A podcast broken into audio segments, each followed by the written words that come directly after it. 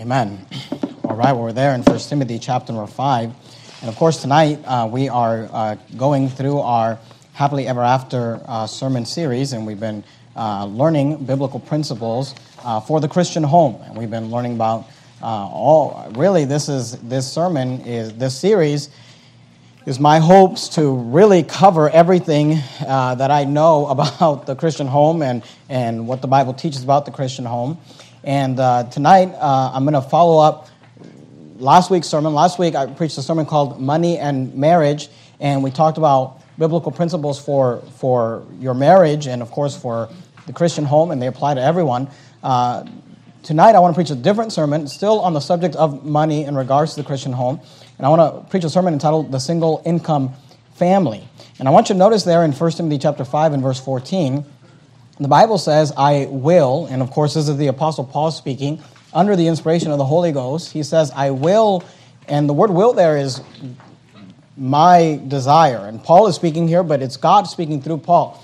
God is telling us through Paul that his desire, God's desire, is his will is therefore that the younger women, listen up, young ladies, if you're wondering what's God's will for my life, well, here's a verse where God tells you. He says, I will therefore that the younger women marry bear children, guide the house, give none occasion to the adversary to speak reproachfully. The Bible teaches that in the Christian life and in the Christian home, it is the woman, the wife, the mother, who is to be what we would call the homemaker.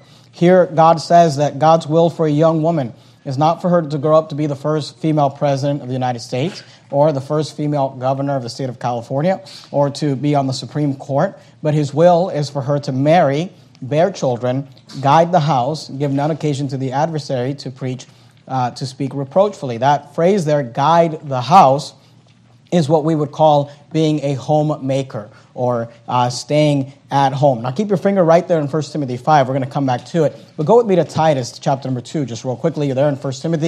You're going to go past 2 Timothy into the book of Titus. I realize that um, when you make statements like these, people get offended today, and they'll say things uh, that, you know, that I'm anti feminist or, or whatever, because I teach that the Bible says that women should stay home.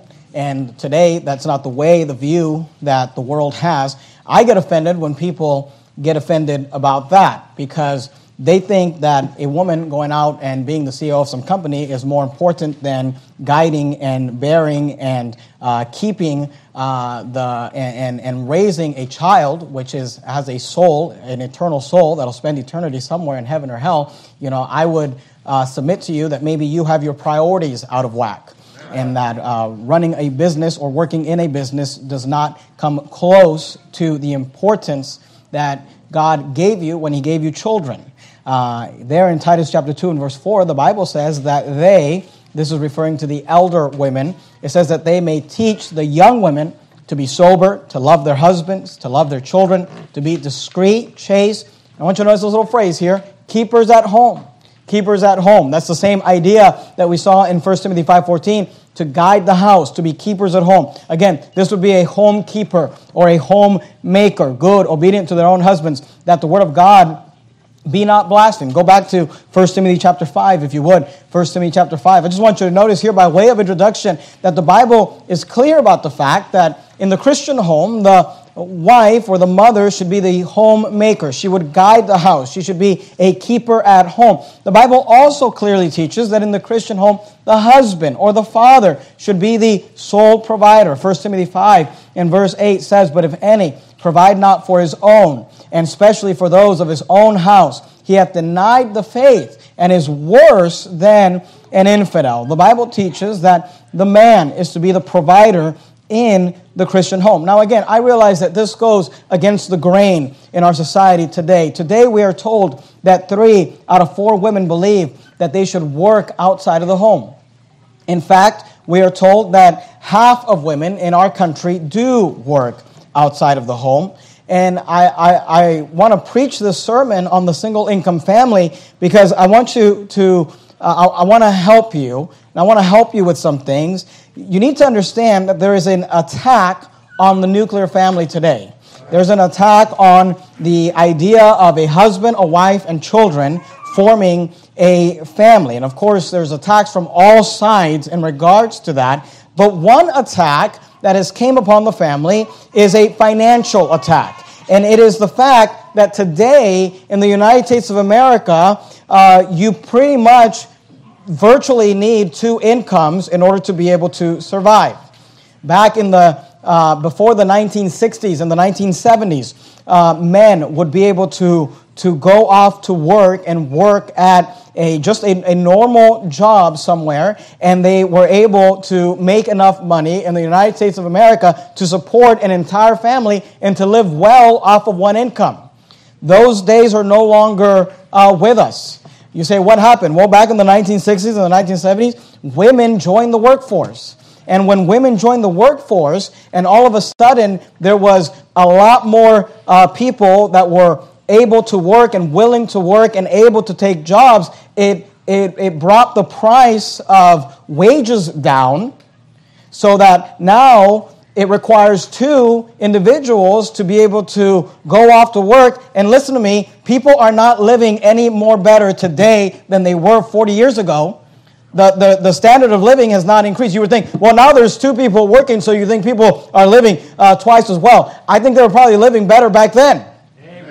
And we, we live in a society today, we have created this culture that pretty much makes it, puts this pressure on you to send your wife to work, to have two uh, incomes, and it, it's, almost, it almost, it's almost a miracle that a family could live off of one income today in 2022. It's virtually impossible. Now you say, well, yeah, you know, it is impossible, and, and that's depressing. Well, let me let me help you out with something. With man, this is impossible, but with God, all things are possible. And you're sitting in a church tonight filled with families that uh, have a lot of uh, men that support their families off one income. And you say, how do they do that? Well, part of it is the grace of God, and part of it is the things I'm going to teach you tonight. I'm going to teach you how to survive as a single income family today in 2022. And, I, am going to teach you on this subject. Now, let me just say some things. I understand that there are some women that have to work and need to work, and I'm not against you. We've had women in our church over the years, maybe a single mother or something like that, and, and she doesn't have a choice to work. I'm not against you. Sometimes there's situations where that's the case, and I'm not, I'm not preaching this sermon to try to uh, beat up on you or anything like that, uh, but I am trying to help uh, some of the families that are here and maybe some of the young people coming up uh, to be able to set themselves up for the proper future. Now, five years ago, I preached a sermon called How to Provide for Your Family on One Income. That was a Father's Day sermon about five years ago. That sermon on YouTube right now has uh, over 12,000 views. And, uh, and, and I just want to tell you the sermon I'm preaching tonight is not that sermon. That was a, a different sermon. Obviously, there'll be some overlap. Um, that was a sermon that was geared towards men. I preached it on Father's Day. Uh, and, and tonight I'm preaching a completely different sermon. This sermon is geared to, towards both husbands and wives.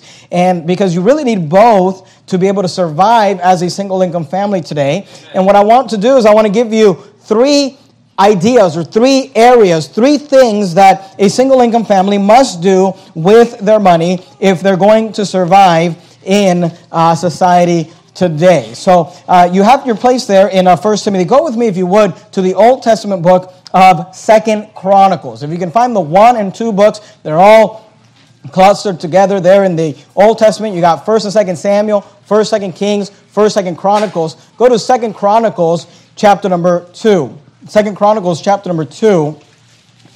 And I'm going to give you some things, three different ideas. I'd like you to maybe write these down. On the back of your course of the week, there's a place for you to jot down some notes.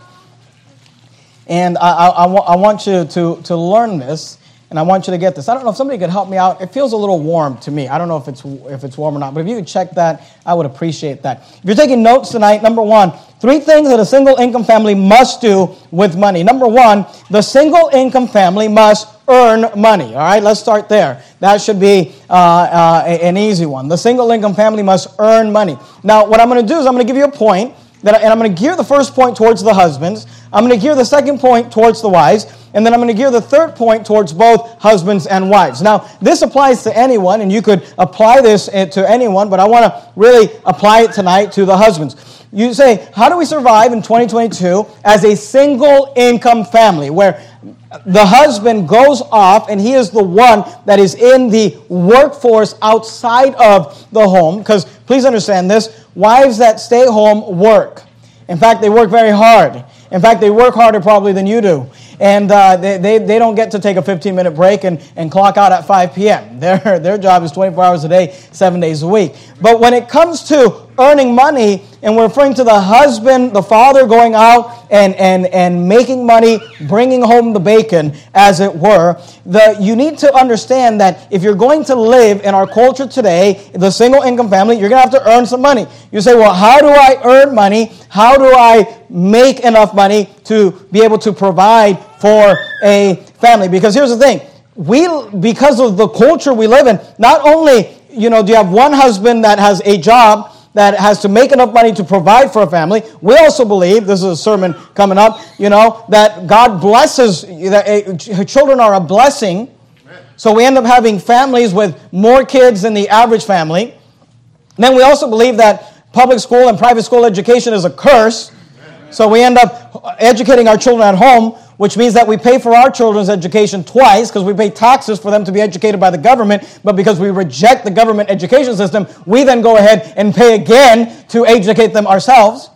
And it seems like we've got all these uh, odds stacked against us. And I'm not telling you that to try to discourage you. I'm just telling you to, to sober you up a little bit and realize that if you're going to do this and you're going to survive in this thing, you're going to, especially you men, are going to have to learn how to earn some money. You have to learn how to make some money. You say, How can I earn money? Well, uh, let me give you a couple of thoughts, uh, especially for those of you that work a job. Uh, you business owners, I'll talk to you here in a minute. But let me say this for those of you that, that have a job, you work somewhere, you need to increase your value at work. Amen. You need to increase your value. You say, How do I make more money? Let me, let me help you out with something. Here's how the word money is spelled V A L U E. You say, I want to make more money. All right, increase your value. I want to make more money. All right, get better, become more valuable so that they'll pay you more. Are you there in Second Chronicles chapter 2? Look at verse 7. Second Chronicles chapter 2 and verse 7. Here we have Solomon who's getting ready to start a big project. that's called the temple. And he's looking for some employees. Second Chronicles chapter 2 and verse 7, notice what he's looking for. Because what Solomon's looking for is what every employer is looking for. He says, Send me now, therefore. Solomon is requesting workers. He says, Send me now, therefore, a man cunning. You see the word cunning? The word cunning means skilled or having ability. A man cunning to work in gold and in silver and in brass and in iron and in purple and in crimson and in blue. And that, uh, and that can, I want you to notice this word, okay? He says, and that can skill to grave with the, notice the word, cunning. What does the word cunning mean? It means skilled or having ability. Men that are with me in Judah and in Jerusalem, whom David my father did provide. Notice that when Solomon is asking for workers, these are the ways he describes the workers. I need a man that's cunning.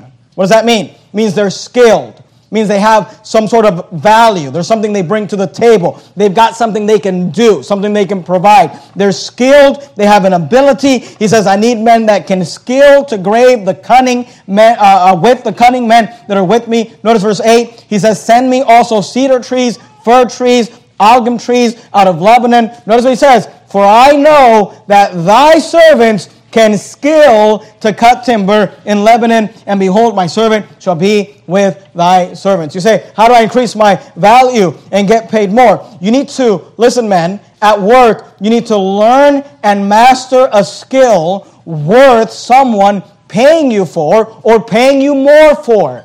Amen. That's what it comes down to. It's value. What kind of value do you bring? And please, don't misunderstand me. I'm not, I'm not beating up on you if you if you work at McDonald's or whatever. But here's what you need to understand. Flipping hamburgers is not that hard. Flipping hamburgers does not require a lot of skill. And because there's very little skill required with flipping a hamburger, there's very little value in that job, which means you get paid less. But when you have a skill that is hard, that is different, that is something that not everyone can do, now you have value, and because you have value, you'll get paid more. So you say, I, I, need to, I need to increase uh, my, my value. Okay, learn and master a skill. Amen. And by the way, at your job, at your job, there's probably a hundred things that you're required to do, but there's probably two or three things that are pretty difficult to do that maybe only a few guys know how to do. Hey, you need to become that guy. You need to learn and, and you need to work and you need to practice. You need to, you say, how do I increase my value? How do I make more money? How do I earn money for my family? Here's how you do it. You learn and master a skill worth someone paying you or paying you more for. You say, what else? You don't like that one? Okay, let me give you another one. Go to, go to Ephesians. Ephesians chapter number 6. In the, in the New Testament, I'm not sure if you kept your place in 1 Timothy, but if you go backwards from 1 Timothy, you've got uh, 2nd and 1 Thessalonians, Colossians, Philippians, Ephesians, Ephesians chapter number 6. Here's another one for you. Not only should you learn and master a skill where someone paying you for or paying you more for, to increase your value, let me read it, but let me read the passage before I give you the, the point. Ephesians 6, look at verse 5. Servants. Now here we're taught here the Apostle Paul is speaking to the workforce. He's talking to servants who are the workers. He says, Servants, be obedient. He's referring to do what you're told to do. Be obedient to them that are your masters. And that you could see that as the boss, the person in charge. According to the flesh. So notice he's referring to secular work. Servants, be obedient to them that are your masters, according to the flesh. Notice, with fear and trembling. By the way, guys, go to work and be respectful to your boss. Amen. Be careful about how you speak to your boss the Bible says you got to speak with them with fear and trembling, in singleness of heart of your heart. Notice it says, as unto Christ. Now notice verse 6. Not with eye service as men pleasers. Here's what he's saying. Don't be the guy who only works when he's being watched, who only works when he's being supervised. He says, Don't be a worker that is only with eye service as men pleasers, but as the servants of Christ, doing the will of God from the heart with good will. Notice these words doing service as to the Lord and not to men. Now, what is it that Paul is saying here? Paul is saying, Hey, don't only be a hard worker when your boss is around. Don't only be a hard worker when you're being watched, be a hard worker at all times. Because as a Christian, you should be working as unto Christ. You should be working as to the Lord. And the Lord is watching you all the time. The Lord is watching you, and Christ is with you all the time. But in this passage, Paul gives us a secret to success in the workplace. You say, What is it? Here's the secret. Some of you should write this down. Do more than what you get paid to do work harder than what you get paid to the, the amount of, of, of, of, of, money that you get paid to do. Because here's how the average employee thinks. The average employee thinks, well, when I get the promotion, I'll work harder. When I get the raise, I'll work harder. When I get the bonus, I'll work harder. Here's how the average employer thinks I'm going to give the promotion to the guy that's working harder. I'm going to give the raise to the guy that's working harder. Look, here's a secret to success in the workplace do more than you're being paid to do. Work harder than you're being paid to work, and then you will, when you do more than what you're being paid to do, you will get paid more for what you're doing. When you work harder than what you're being paid to work, you will get paid more for the work that you are doing. You want to be a good employee. There's a man by the name of Jim Rohn who said, Always do more than what you get paid for as an investment into your future self. You can't tell the boss, give me a promotion and I'll work harder. No, you work harder and earn that promotion. The truth is that you get in life what you put into it. And you get in life not what you need, but what you deserve. So go to work and be a good worker. You say, what does that mean to be a good worker? Let me just give you some thoughts. Okay? Don't be negative. Don't be negative.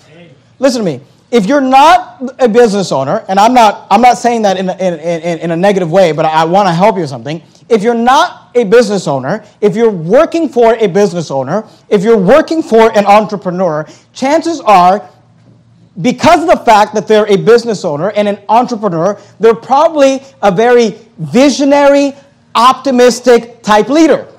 Those are the type of people that generally take the risk to go and start a business and do something like that. Your boss, if you work at a business where the guy went out and started the thing, he's probably a very positive, optimistic, go getter, proactive type of guy.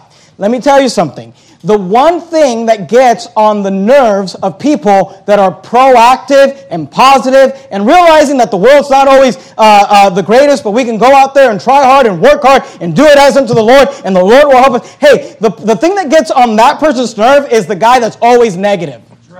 The guy that's always giving you a reason why you can't do it, why it can't be done, why we shouldn't try. Hey, don't be the negative guy at work. Try to be the guy that always says yes. Try to be the guy that says we can do it or we can figure out how to do it or we, we, we will get it done. Hey, be positive at work and just, you, you say, well, I'm not getting paid to do that. Do more than what you're getting paid to do.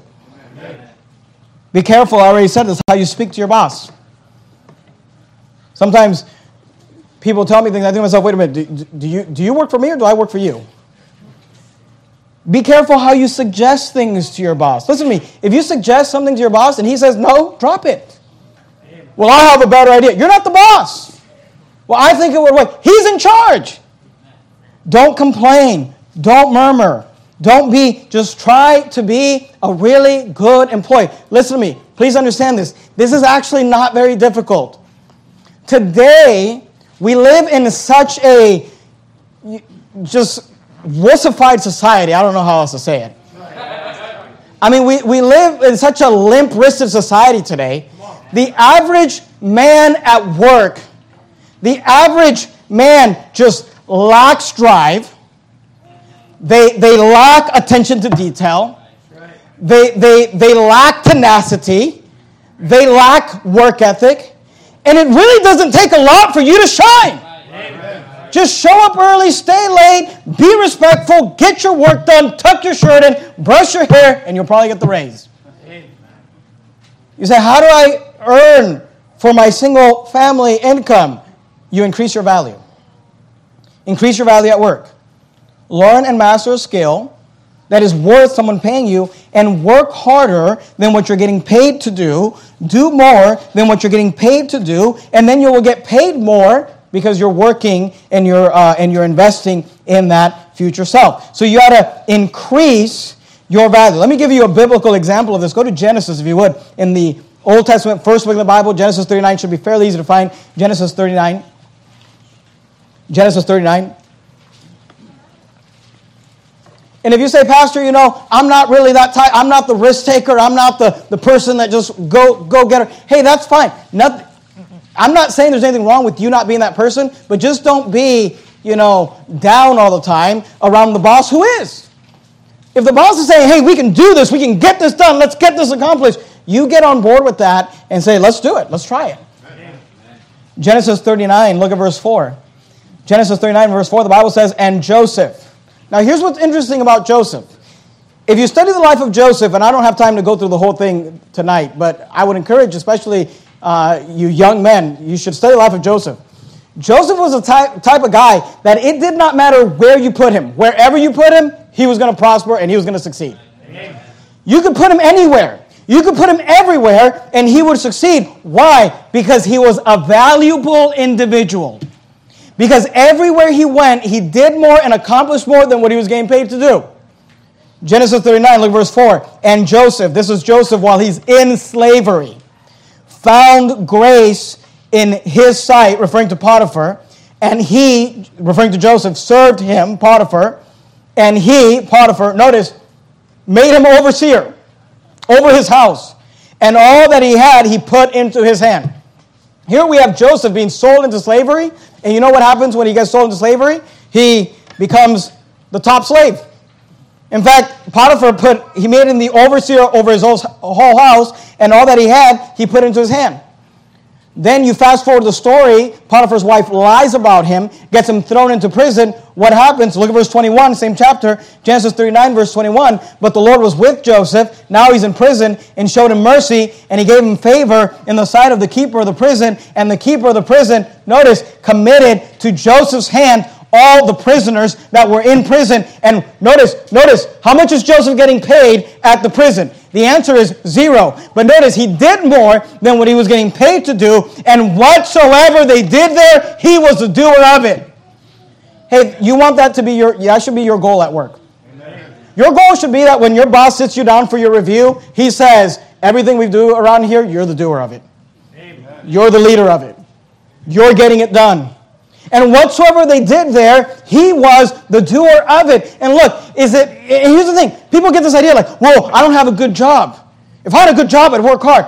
He's a slave. If I had a good job, I'd work harder. He's in prison. But because he worked hard while he was a slave, because he had value and added value and, and created value while he was in prison, he ends up being the second most powerful man in Egypt.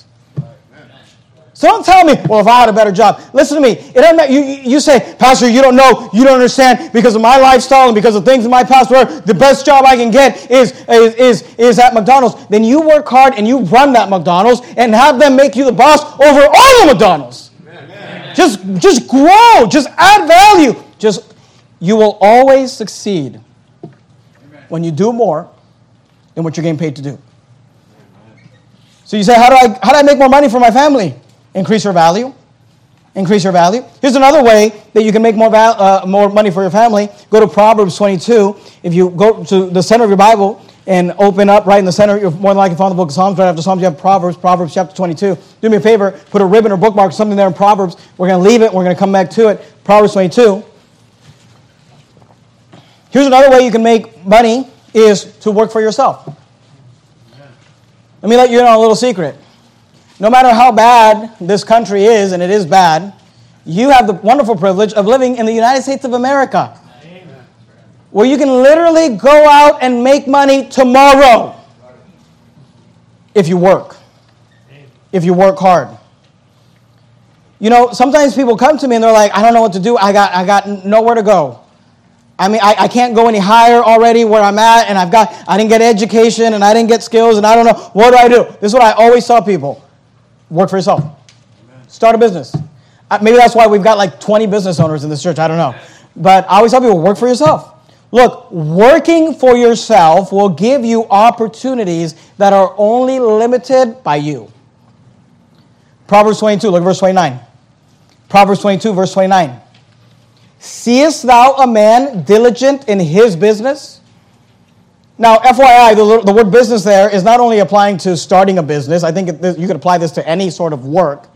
But notice what the Bible says Seest thou a man diligent? The word diligent means a hard worker.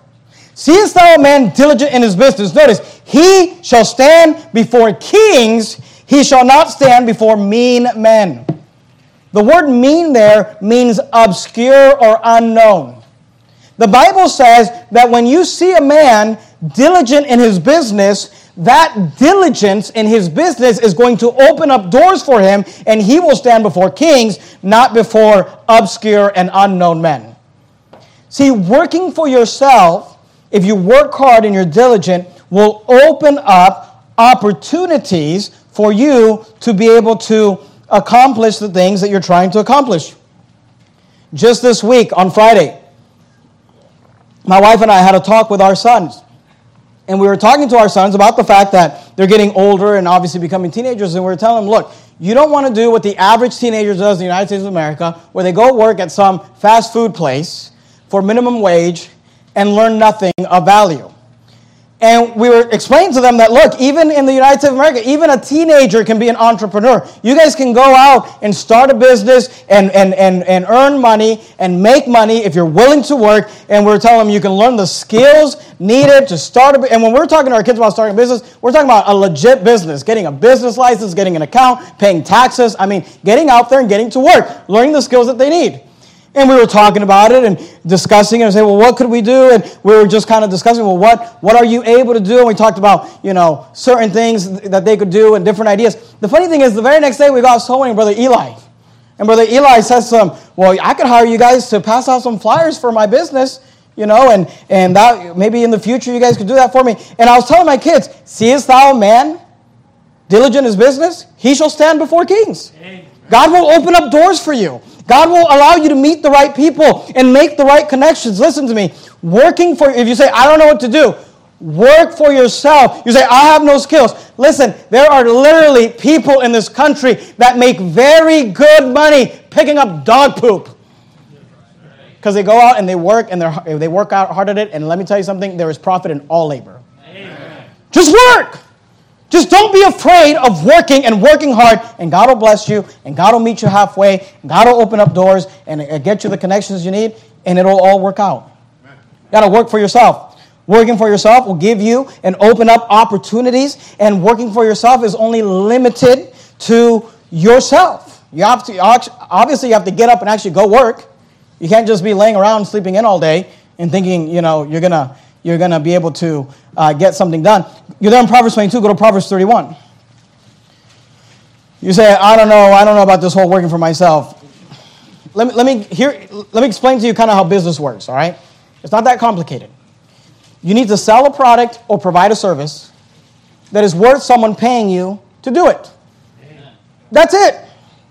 Sell a product or provide a service that is worth, remember, value, that is worth someone saying, yes, I'm willing to exchange money with you because the value that you are offering me is worth the exchange of that money. That's business. That's the economy. That's how it works. So you say, I don't know what to do. I, I, I'm only just going to go get a job somewhere. Okay, nothing wrong with that. Go get a job somewhere and, and be valuable. Do more than you get paid to do. Rise up in that business and, and, and God will bless you. But if you say, well, I can't do that or that doesn't work for me, okay, then you go out and start a business. Say, what do I do? You sell a product or you provide a service that is worth somebody paying you for. Now, in Proverbs 31, we have the virtuous woman. And this woman is, is doing this business at home.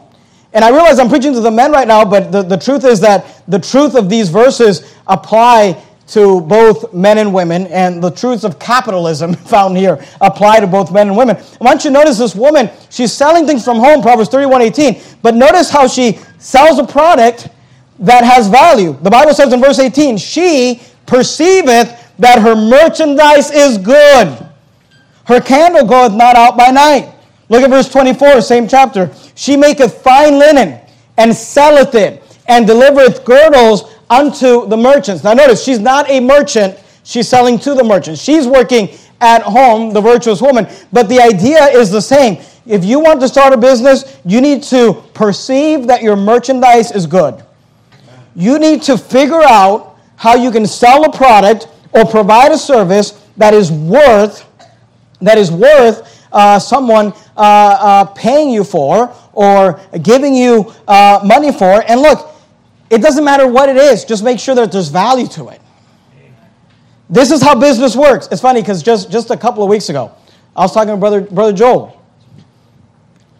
After church, some, one, one night here, and I was telling him about an idea I had of, of a series that I wanted to do on one of our YouTube channels, and I was kind of explaining to him, you know, I hadn't decided if I was going to do it. I still haven't decided if I'm going to do it, but I was telling him, you know, this, this is what I'm thinking of doing, and it would entail this, and this is how long it's going to take to develop it and produce it or whatever.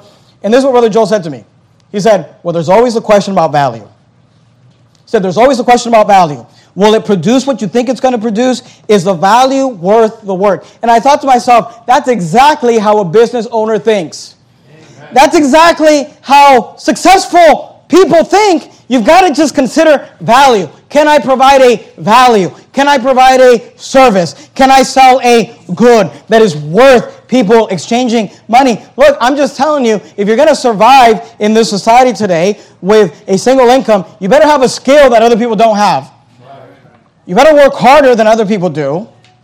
You better uh, uh, provide a service or have a product or do something. And I'm here to tell you, Seest thou a man diligent in his business? He shall stand before kings. He shall not stand before mean men. God will open up the doors that you need and help you uh, to get where uh, you need to get. And by the way, look, let me, let me explain something to you.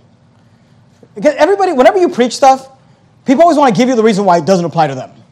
Well, this doesn't apply to me because I work at McDonald's. Become the owner of McDonald's. And then you'll have pastors. Well, this doesn't apply to me because I'm a pastor. This applies to you as a pastor. Hey, listen, at Verity Baptist Church, I do everything in my power for you when you show up to church on a Sunday night or on a Wednesday night or on a Sunday morning. I do everything in my power to make sure that what you're getting from this pulpit is giving you value. That you're learning something, that it's helping you, that you leave here and say, wow, that was worth me going to church tonight. Hey, this works in whatever business you're in. Provide a value. You say, I want to start a restaurant. Make sure it provide some value. Look, there's a reason why we choose to go to Chipotle, though it's more expensive than McDonald's. Why? It's called value. And yes, they are paying me to advertise. I'm kidding. They're not. I wish they were. If I got paid for advertising, I'd have a Coke up here, and that'd be great. Now, let me, let me just give you some thoughts real quickly before I move off this point in regards to, let me just give some advice for, for the homemaker, home based business. Because we're looking at Proverbs 31, and oftentimes women get this idea, wives and, and, and, and, and, uh, and, and mothers get this idea that they want to start a business at home and, and, and, and make some money, and, and there's nothing wrong with that. We see that in the virtuous woman. But let me just give you some thoughts and some advice in regards to that. First of all, it's not advisable that you start a home based business when you have a bunch of babies or toddlers or little ones you know, you, you want to remember that the reason you became a homemaker is to focus on your family. So if you're gonna, you know, become a homemaker so you can focus on your family, but then start a business from home that takes you away from your family, you're you're defeating the purpose. All right. So I just want you know to be clear, as your pastor and my wife and I have talked about this. The advice that we give, that she gives as a pastor wife, is look, if you've got little babies or toddlers, don't feel this this, this pressure to like, oh, well, I have to go start a business to be a virtuous woman. Look, you raise your kids, all right?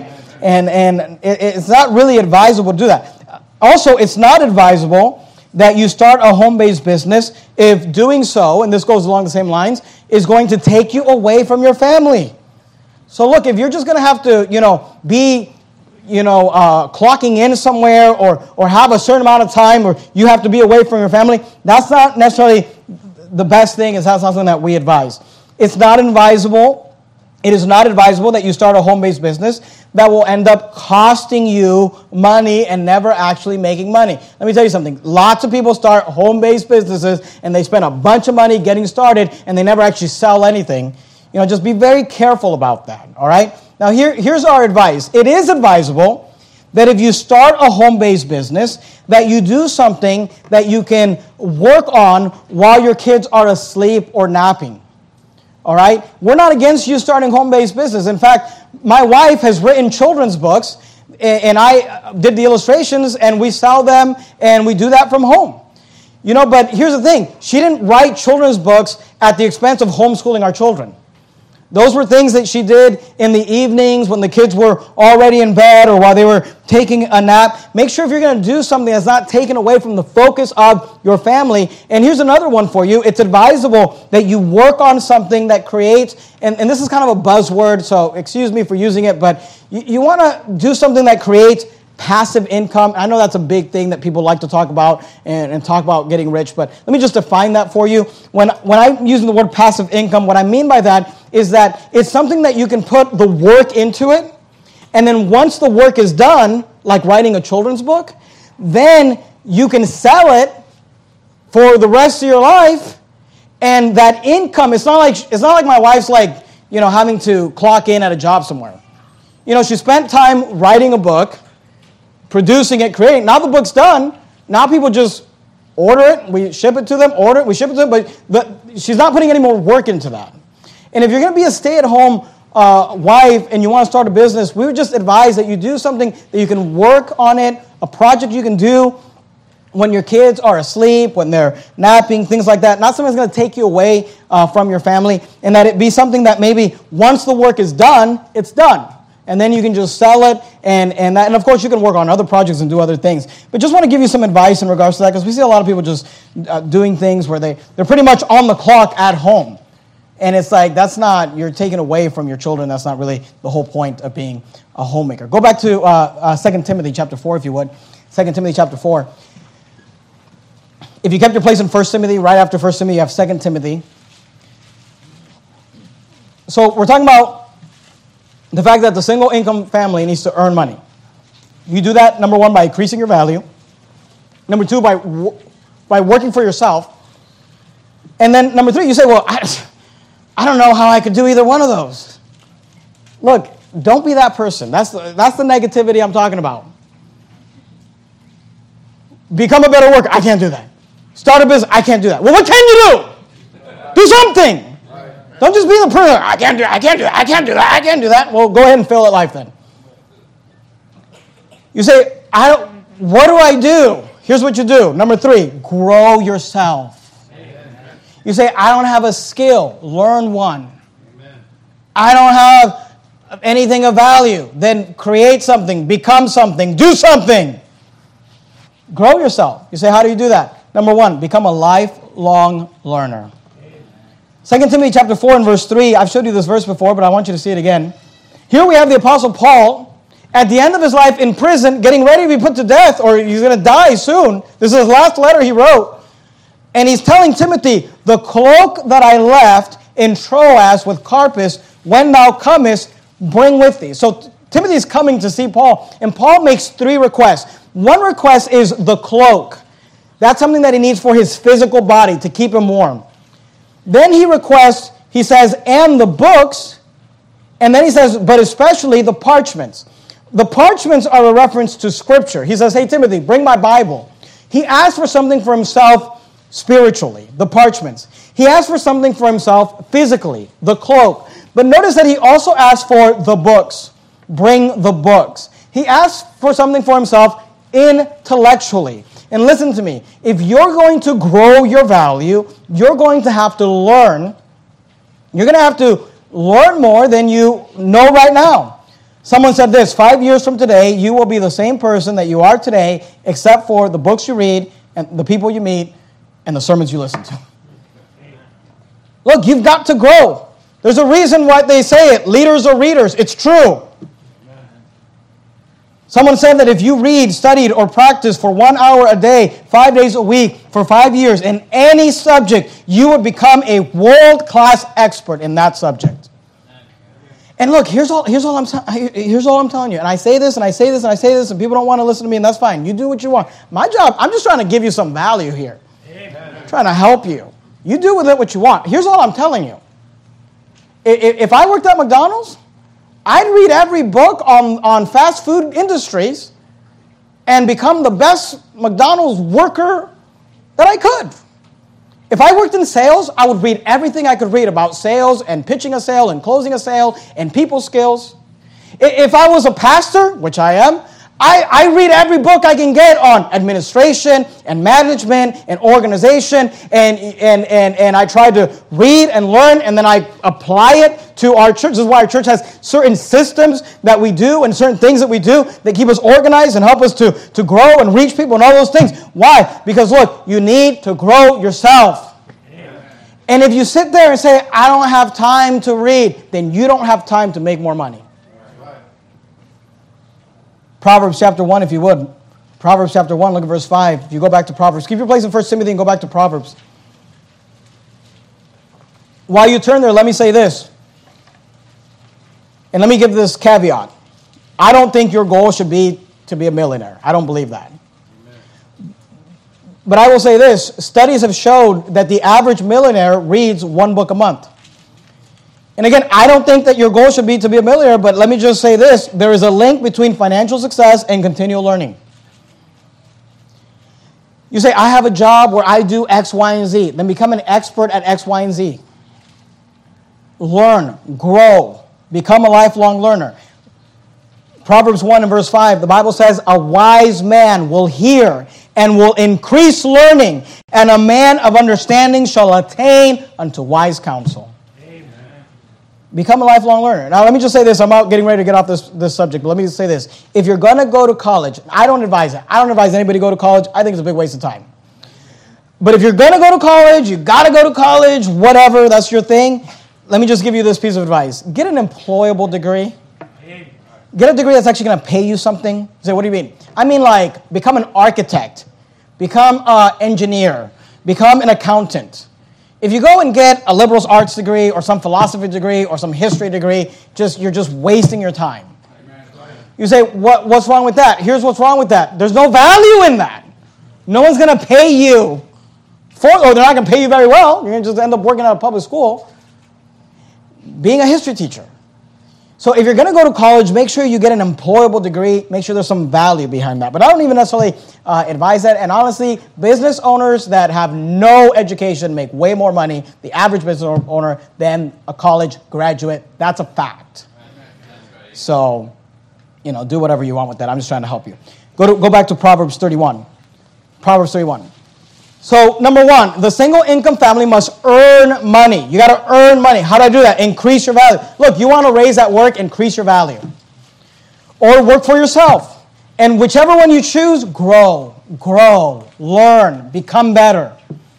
Number two, the single income family must not only earn money, but the single income family must save money. Now, I want to gear this towards the wives, but this applies to everyone. The single income family must save money. And this is where the homemaker can really shine and the homemaker wife can really contribute with the savings. Now, in Proverbs 31, we have a very famous portion of scripture known as the Proverbs 31 virtuous woman. And the virtuous woman is a chapter in which a mother is actually teaching her son what kind of girl he should be looking for to marry. And she gives us these characteristics of a virtuous woman. Now, I'm not going to preach through the entire passage of a virtuous woman, but I want to highlight for you that in this proverb, we find that the virtuous woman can contribute to the family by saving money. Now, notice there, you're there in Proverbs 31. Look at verse 14. Notice what the Bible says. She, referring to the virtuous woman, is like the merchant's ships. Now, what the merchant ships are referring to ships that would go across the sea bringing different foods and spices and different things to sell. The Bible says that she is like the merchant ships. She bringeth her food from afar. Let me tell you something, ladies. You say, We got a single income family. Thank you, Pastor, for telling my lazy husband to get a job and get some value.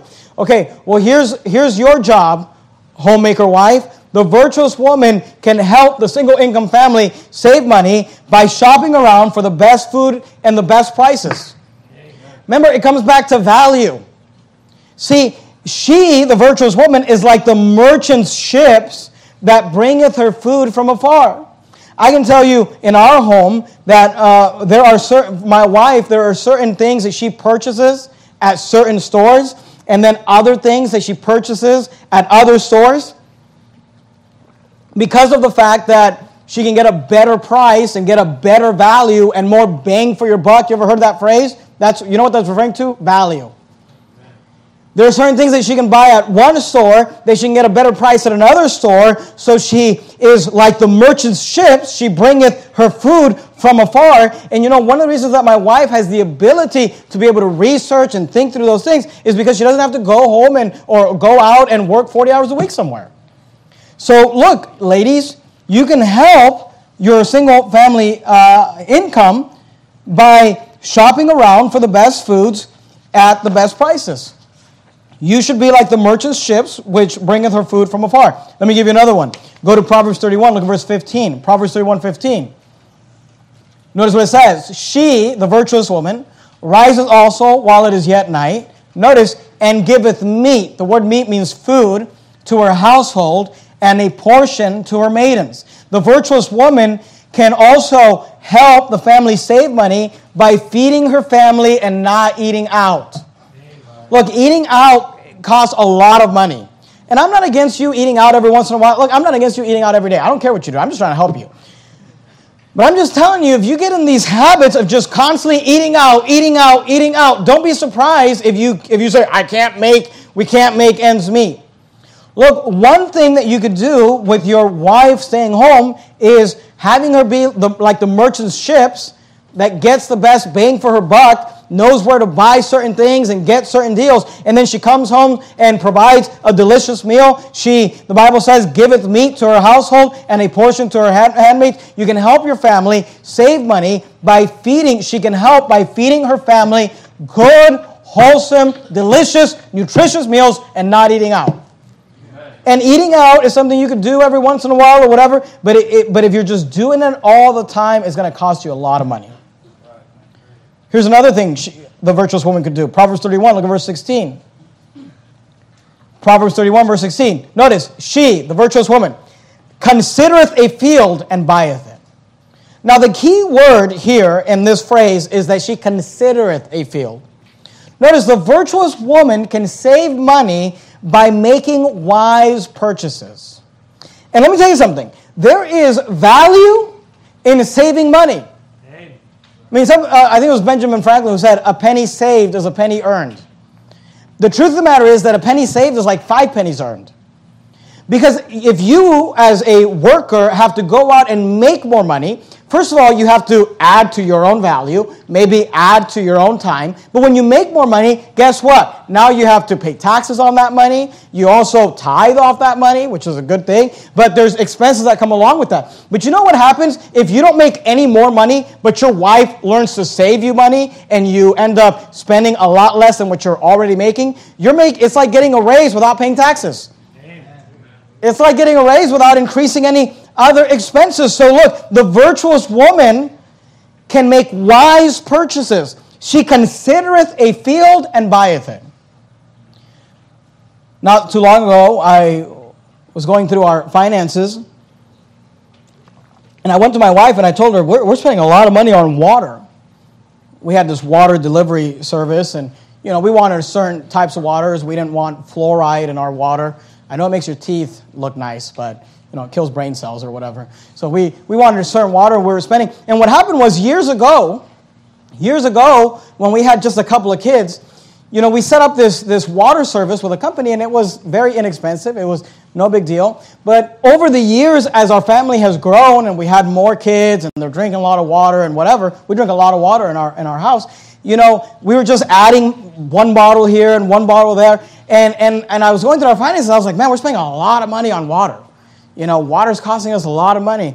And I, and I, I told her that, and I said, you know, maybe um, we, we need to try to figure out something, or maybe the kids need to go on some sort of water fast. I don't know. But it's costing a lot of money. Well, my wife comes back to me and she says, you know, I was doing some research and she found this, the, she, she already knew about it, but she looked into it again and she found this uh, thing called a Berkey. I'm sure many of you guys know what that is. And it's this system where you uh, can put tap water into it. And, and we were able to purchase one that had filters that would remove the fluoride and remove the chemicals, remove all that stuff or whatever. And here's the thing it costs like, I don't know, $500 or something to get the whole thing and get all the filters and everything. But based on the fact that we were able to cancel our water system, I mean, we made that up in, in, in just a few months. And now we're, we're saving money every month where we were spending X amount of dollars you know, now we are able to pour water into that thing and it filters out and it tastes great and we feel good about it. And here's what I'm telling you a virtuous woman, she considereth a field and buyeth it.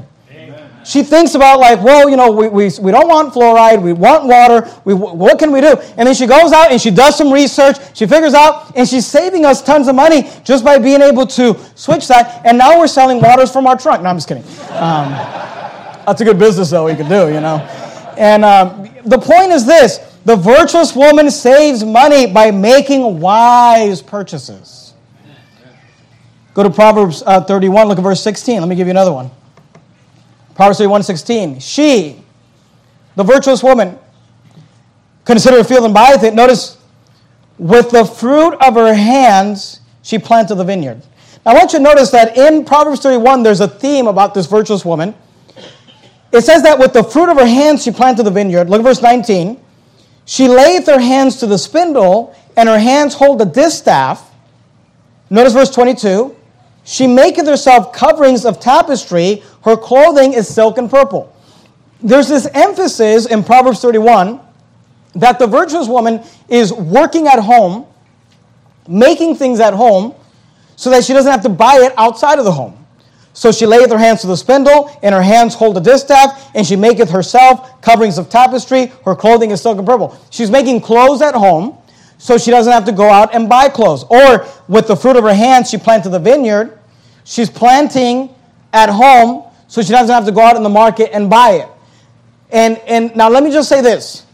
I'm not telling you, ladies, that you need to go and start making your own clothes, okay? Because I don't believe that's what the, the, the proverb is really teaching us, that you have to do what she's doing. Now, here's the point. When this proverb was written, clothes was very expensive. In fact, it was very rare. You and I, you know, you have clothes, you have different outfits of clothes that you can wear every day. But throughout human history, that has not been the case. The, the changes of garments, you'll notice in the Bible, there's always this emphasis on the change of garment, change of garment. People will give gifts as a change of garment because people didn't have a lot of clothes. So it was a very val- it was very expensive thing to buy clothes, so the virtuous woman is making her own clothes. Here's the thing because of the Industrial Revolution and the society that you and I live in today, this is no longer the case. I can testify, my wife and I can testify to the fact that it will cost you more money to make your own clothes than to go to a thrift store and just buy used clothes. Now, sometimes it's, it, you know, ladies want to make clothes because it's fun and it's fun to make matching outfits for all the kids or whatever. So if you want to do it as a hobby, go for it. Nothing wrong with that. But if, if you want to do it to save money, don't waste your time because you're not going to save any money. All right? It'll be a lot cheaper for you to go and just purchase used clothes at the thrift store or whatever. But here's, the, here's what you can learn from this principle. What she's doing specifically no longer applies to us today, but here's the principle that we can take away. The virtuous woman saves money by not outsourcing services. See, in her day, it was better for her to make clothes than to buy clothes. In our day, it's, it's going to be cheaper for you to buy used clothes at the thrift store than to try to make your own clothes. So that's not really the, uh, the, the application. But the principle is this that it costs you more to outsource than to just do things in home. So look, people get, you know, people get this idea and they think like, you know, well, my wife has to go to work and, and, and she has to go to work and make money or we can't survive. But oftentimes when you consider, and I'm not saying this applies to everybody, but this applies to a lot of people when you consider how much money is being spent because your wife is going to work, you might be shocked how much money you wouldn't need a second income if you were able to save on outsourcing. You say, What do you mean? Here's what I mean. You end up eating out every night because both the husband and wife are working. You end up having to pay thousands of dollars to have your children watched because both husband and wife are working. And by the way, even if there was no financial gain, just watching your own children is, is worth it right there, period. But, but just if you want to look at it just from a money, secular standpoint, by the time that the two income family, you know, spends money all the time eating out because both husband and wife are working, they're too tired to, to make food. By the time you add the expense of childcare and babysitters and daycare, by the time you add, you know, the, the maid service you hire because you're both working and you're just tired too tired to clean your house. By the time you add the dry cleaning bills, because neither one of you wants to do the laundry, so you have to send all your laundry to the dry cleaners. By the time you add the second vehicle, because she needs her own car now, and you got to put insurance on that thing, and you got to put gas in that thing. By the time you add her wardrobe, because she can't go to work wearing the same thing every day, she's got to have all these different outfits to be able to go. Look, by the time you add all those expenses, you might realize that you got to save money by not outsourcing those services. Instead of outsourcing your dry cleaning and your meals and your daycare, you know, bring it all back into the virtuous woman. Let her watch the children. Let her make the meals. Let her do the laundry. You might be shocked how much money you save. The virtuous woman saves money by not outsourcing services. She layeth her hands to the spindle. She makes things at home that will help her and that will uh, benefit uh, the family. Let me give you a fifth one. Proverbs 31, look at verse 11. The virtuous woman saves money so that her husband can confidently trust her with money. Proverbs 31 11, the heart of her husband does safely trust in her. Now, I want you to notice that this is talking about finances. Now, I think the heart of every husband should safely trust in his wife in every area of life. But this is about finances because it says, the heart of her husband does safely trust in her, notice, so that he hath no need of spoil. The word spoil is referring to the goods taken by war. Today, in our modern culture, a, spo- a, spoil is like you guys went to war and then you're able to take a bunch of goods that you weren't really planning on getting, you weren't really planning on having it, you just kind of got it and, and it helped you. Here, the Bible says, you know, the guy married to the virtuous woman, he's not hoping that he can get some spoil because his wife is spending so much money at home that he's just hoping. You know, here's the equivalent the guy that's just hoping he gets a bonus because he just can't get his wife to stop spending money. The Bible says that the heart of her husband does safely trust in her, so that he shall have no need of spoil. So listen, ladies, you can help the single income family by saving money, by helping save money, by helping save in all these different areas. Go to Proverbs 21. Proverbs 21. Proverbs 21, look at verse 20. Proverbs 21 20. There is treasure to be desired and oil in the dwelling of the wise. Notice what the Bible says. There's treasure and there's oil in the dwelling, in the house of the wise. But here's the contrast a foolish man spendeth it up. Look, you're going to have to learn, if you're going to be a single income family in 2022, you're going to have to learn to live below your means. Say, well, what do we do? Well, the husband has his part to play and the wife has her part to play. The husband needs to become more valuable so that he can earn more, and the wife needs to learn to get value so that she can spend more, uh, spend less, and you guys can survive off of one income. Because there's treasure to be desired in, and oil in the dwellings of the wise, but a foolish man spendeth it up. Now, let me just real quickly give you seven ideas for saving money in the home. Okay, just seven quick ideas. Number one, of course, and I preached on finances last week, so I don't want to spend a lot of time on this, but let me just say this. You need to live within your means, which means you need to budget. You need to know how much money you have to spend so you can live below that. You should get out of debt. Getting out of debt will help you live below your means. Stop eating out and eat at home. We've already talked about that. Buy used. Buy used. Buy, buy used things. Go to thrift stores. Get over yourself, all right? Just it's not a big deal. You can wash the clothes, all right? Do a spending fast. My wife and I will do this from time to time where we just we'll just take a month and say it's a spending fast. We're not going to spend any money, and uh, so we won't eat out or anything like that. Um, obviously, guys, be smart about that. Okay, go to your wife on, on the month of her birthday. We should do a spending fast. Okay, that's not going to work. Do it on the month of your birthday. All right. Um, Here's another one stop trying to keep up with others. Amen. Stop caring so much Amen. about how you, you got to look and you got to keep up this image. You know, I, would rather not be broke and, and, and, and not keep up an image than keep up some sort of facade that we've got money when we're just, you know, up to our eyeballs in debt and just struggling and fighting about finances. Stop trying to keep up with other people. That, that's petty, immature, high school garbage. Grow up and just realize that there's more. Life is more than meat and raiment. And then see what bills you can get rid of, or see what bills you can lower. You know, like like the water Berkey situation. You might have something like that in your house that you can do, and it might uh, be able to to help you. Go to uh, uh, Second Thessalonians chapter three, if you would. I realize I'm going to preach a little longer than I normally do tonight, and I apologize for that. But you're getting a lot of value. All right. I'm, not even charging you for the extra time. It's just overtime. I'm staying late to show you the value. I'm kidding. We'll do this quickly. Second Thessalonians. If you keep your place there, if you're in First Timothy, if you go backwards from First Timothy, you got Second Thessalonians right before First Timothy. I said number one, the single income family must earn money. Number two, the single income family must save money. Number three, the single income family must understand money. The single income family must understand money. And there's just a couple things I want you to understand in regards to money. Number one, reject the welfare mentality. We live in a world today where we are just told that the government has to provide for all of our needs. That the government has to provide our health care, the government has to provide our, our, our money for our rent, that the government has to provide phones, that the money the government has to provide education today, we live in a society where the government is trying to provide everything for you. And listen to me, they're not doing it because they're benevolent.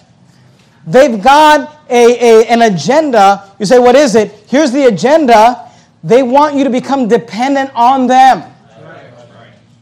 People sometimes they say to me like, Pastor, aren't you afraid that they're gonna that they're gonna require you to vaccinate your children? And I'm thinking to myself like, the government doesn't even know my kids exist. You know, and I'm kidding. Obviously, they we we we do whatever legal things. We do everything we're supposed to legally. Okay, you know. Let me go on record. but the point that I'm making is like, you know, people tell me that, I'm like, well, why would they make me? Why would I have to get my kids back? Well, you can't put them in school unless you get them vaccinated. I, don't put them in school. But you can't take them to the hospital unless you get them. I don't take them to that hospital. I don't, or I don't uh, apply for that benefit. Well, you there's this benefit and that benefit. I don't apply for any of that.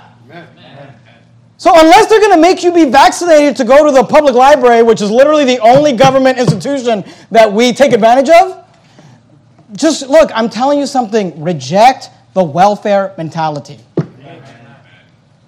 Second Thessalonians chapter 3 and verse 8. Notice what the Bible says, neither did we eat any man's bread for naught. I don't want Joe Biden's bread. I don't want Barack Obama's bread. Neither did we eat any man's bread for naught. But you know, the, the bread that I want to eat at my house and I want my wife and my children to eat, I want it to be wrought with labor and travail night and day that we might not be chargeable to any of you. Not because we have not the power, but because, uh, uh, to make ourselves an example unto you to follow us. Notice verse 10. For even when we were with you, this we commanded you, that if any would not work, neither should he eat. This is what the Bible teaches. For we hear that there are some which walk among you disorderly, working not at all, but are busybodies. Not them that are such, uh, not them that are such we command and exhort by our Lord Jesus Christ, that with quietness, notice the last part of verse 12, they work and eat their own bread. Amen. Now look, if you're here tonight and you're like, well, Pastor, I, I'm, I'm getting food stamps and I'm this and that. Look, I'm not against you. And look, and I'm not talking if you're disabled or, or you're a, a, a single mom or something like that. I'm not talking, I'm talking about you, you're a grown man. You need to go work and make money. You say, well, I can't work anymore. Look, please, let, let me help you with something. I remember when I, I, was just a kid and my dad explained this to me. He said, he, he, my dad, you know, my dad, when I was growing up, my, my dad was notorious for just sitting my brother and I down and just teaching us life principles. And you should do that for your kids, by the way. Here's one thing that my dad told me. He said, Look, it's not about working more hours or working multiple jobs or just working yourself to death. It's about getting paid more when you work. Amen. You know what he was teaching me is that you need to just become val- value, valuable. And look, whatever area you find yourself, as a pastor, I'm trying to become the most valuable pastor I can. I'm trying to provide the most value I can. And I realize I have areas I can work, and, and I get that. But look, don't get caught into this, you know, just taking handouts. I didn't have six kids to try to get somebody else to feed them for me. I want to provide for my family. The Bible says, if any provide not for his own, especially for those of his own house, he hath denied the faith and is worse than an infidel. So reject the welfare mentality. Be proactive. Don't be waiting for the government to try to do something or get you something or whatever. You go out and you do it. You add value, you earn it, you save it, you put work into it, and God will bless you and God will help you. Amen. Go to Matthew chapter 6. Matthew chapter 6. This is the last one we'll look at. We'll finish up. Things that you need to understand about money. Number one, reject the welfare mentality. And then number two, put God first. And He'll take care of the rest. Put God first and He'll take care of the rest. I'll be honest with you business owners. And look, I, I say things like this and everybody gets offended. Listen to me. We've got about 17 business owners in this church. So if what I'm about to tell you offends you, there's 17 others of you that are going to get offended too, okay? Don't sit there and say, Pastor said that because of me. I'd be afraid if I was a business owner and I literally had to get up every day and what I did with my hands or what I did with my mind or what I did out in business was how I fed my money, you better believe I'd never miss any service. I'd never miss any service. I'd never miss any soul winning. I'd never miss any Bible reading. I'd never miss anything because I'd just be like, God, I need you to help me. Amen. It's by the grace of God that some of you guys are like, oh, you know, I need God to bless me. Hey, you know what the Bible says? Put God first. Amen. Not just in life, financially, you want to be blessed by God financially, put God first. Say, prove it. Matthew 6 31. Therefore, take no thought, saying, God says, don't worry about this. What shall we eat? Or what shall we drink? Or wherewithal shall we be clothed? Aren't these things that people worry about? For after all these things do the Gentiles seek. For your heavenly Father knoweth not uh, knoweth that ye have need of all these things. Notice what he says, verse 33. But seek ye first the kingdom of God and his righteousness. And notice, all these things shall be added unto you. All what things? Eat, drink, clothe. Maybe you're a business owner or you're in sales and you're like, ah, I'm struggling. Pastor, what should I do? Here's my first question How's your church attendance? Here's my second question How's your soul winning? Here's my third question How's your Bible reading? How's your devotional time? How's your prayer time? You, uh, what does that have to do? Hey, you put God first and God will take care of you. Well, Pastor, you don't understand. You know, I have to work on Sunday night uh, to make ends meet. That's a great way to get to have God just ruin you financially. I can't go soul winning because I have to work. That's a great way. And look, I'm not saying you have to go soul winning on Saturdays, but you make sure you become a soul winner. Amen. Put God first, and He'll take care of you. Lean not unto thine own understanding. In all thy ways acknowledge Him, and He shall direct thy paths. Amen. So, look, I'm trying to help you tonight. It's hard for the single income family. It's hard. I get that. And being a single income family means you may not be going on a nice, extravagant vacation all the time. It means that you may not be living in the fanciest house or driving the, the nicest vehicles. But you can do it. And God can help you. But you have to earn money, you have to save money, and you have to have the right understanding about money. That above all things, God comes first. It is He who gives us the, gives us the power to get wealth. And you put God first, and God will help you with the rest. Let's bow here tonight with prayer. Heavenly Father, thank you, Lord, for your word, and thank you for the Bible. And Lord, I pray that you'd help, Lord. I, I realize that it's hard. And sometimes you got these families, and they got kids, and, and, and it's difficult. I get it. We, we live it. It's difficult. And sometimes you look at the budget and you're thinking to yourself, man, we're just spending too much money here. But Lord, help us to put these principles into practice. Lord, I pray that there'd be men that would go out of here and, and tomorrow morning, Monday morning, decide to, to add value to themselves at work and in their jobs. Lord, I pray that there'd be some virtuous women that would go out and say, How can I help? How can I not be a burden to my husband, but help my husband save and, and help us succeed financially? And Lord, I pray you'd help all of us to reject the welfare mentality and to put God first and to remember that you are the source of all the good things. In the matchless name of Christ, we pray. Amen.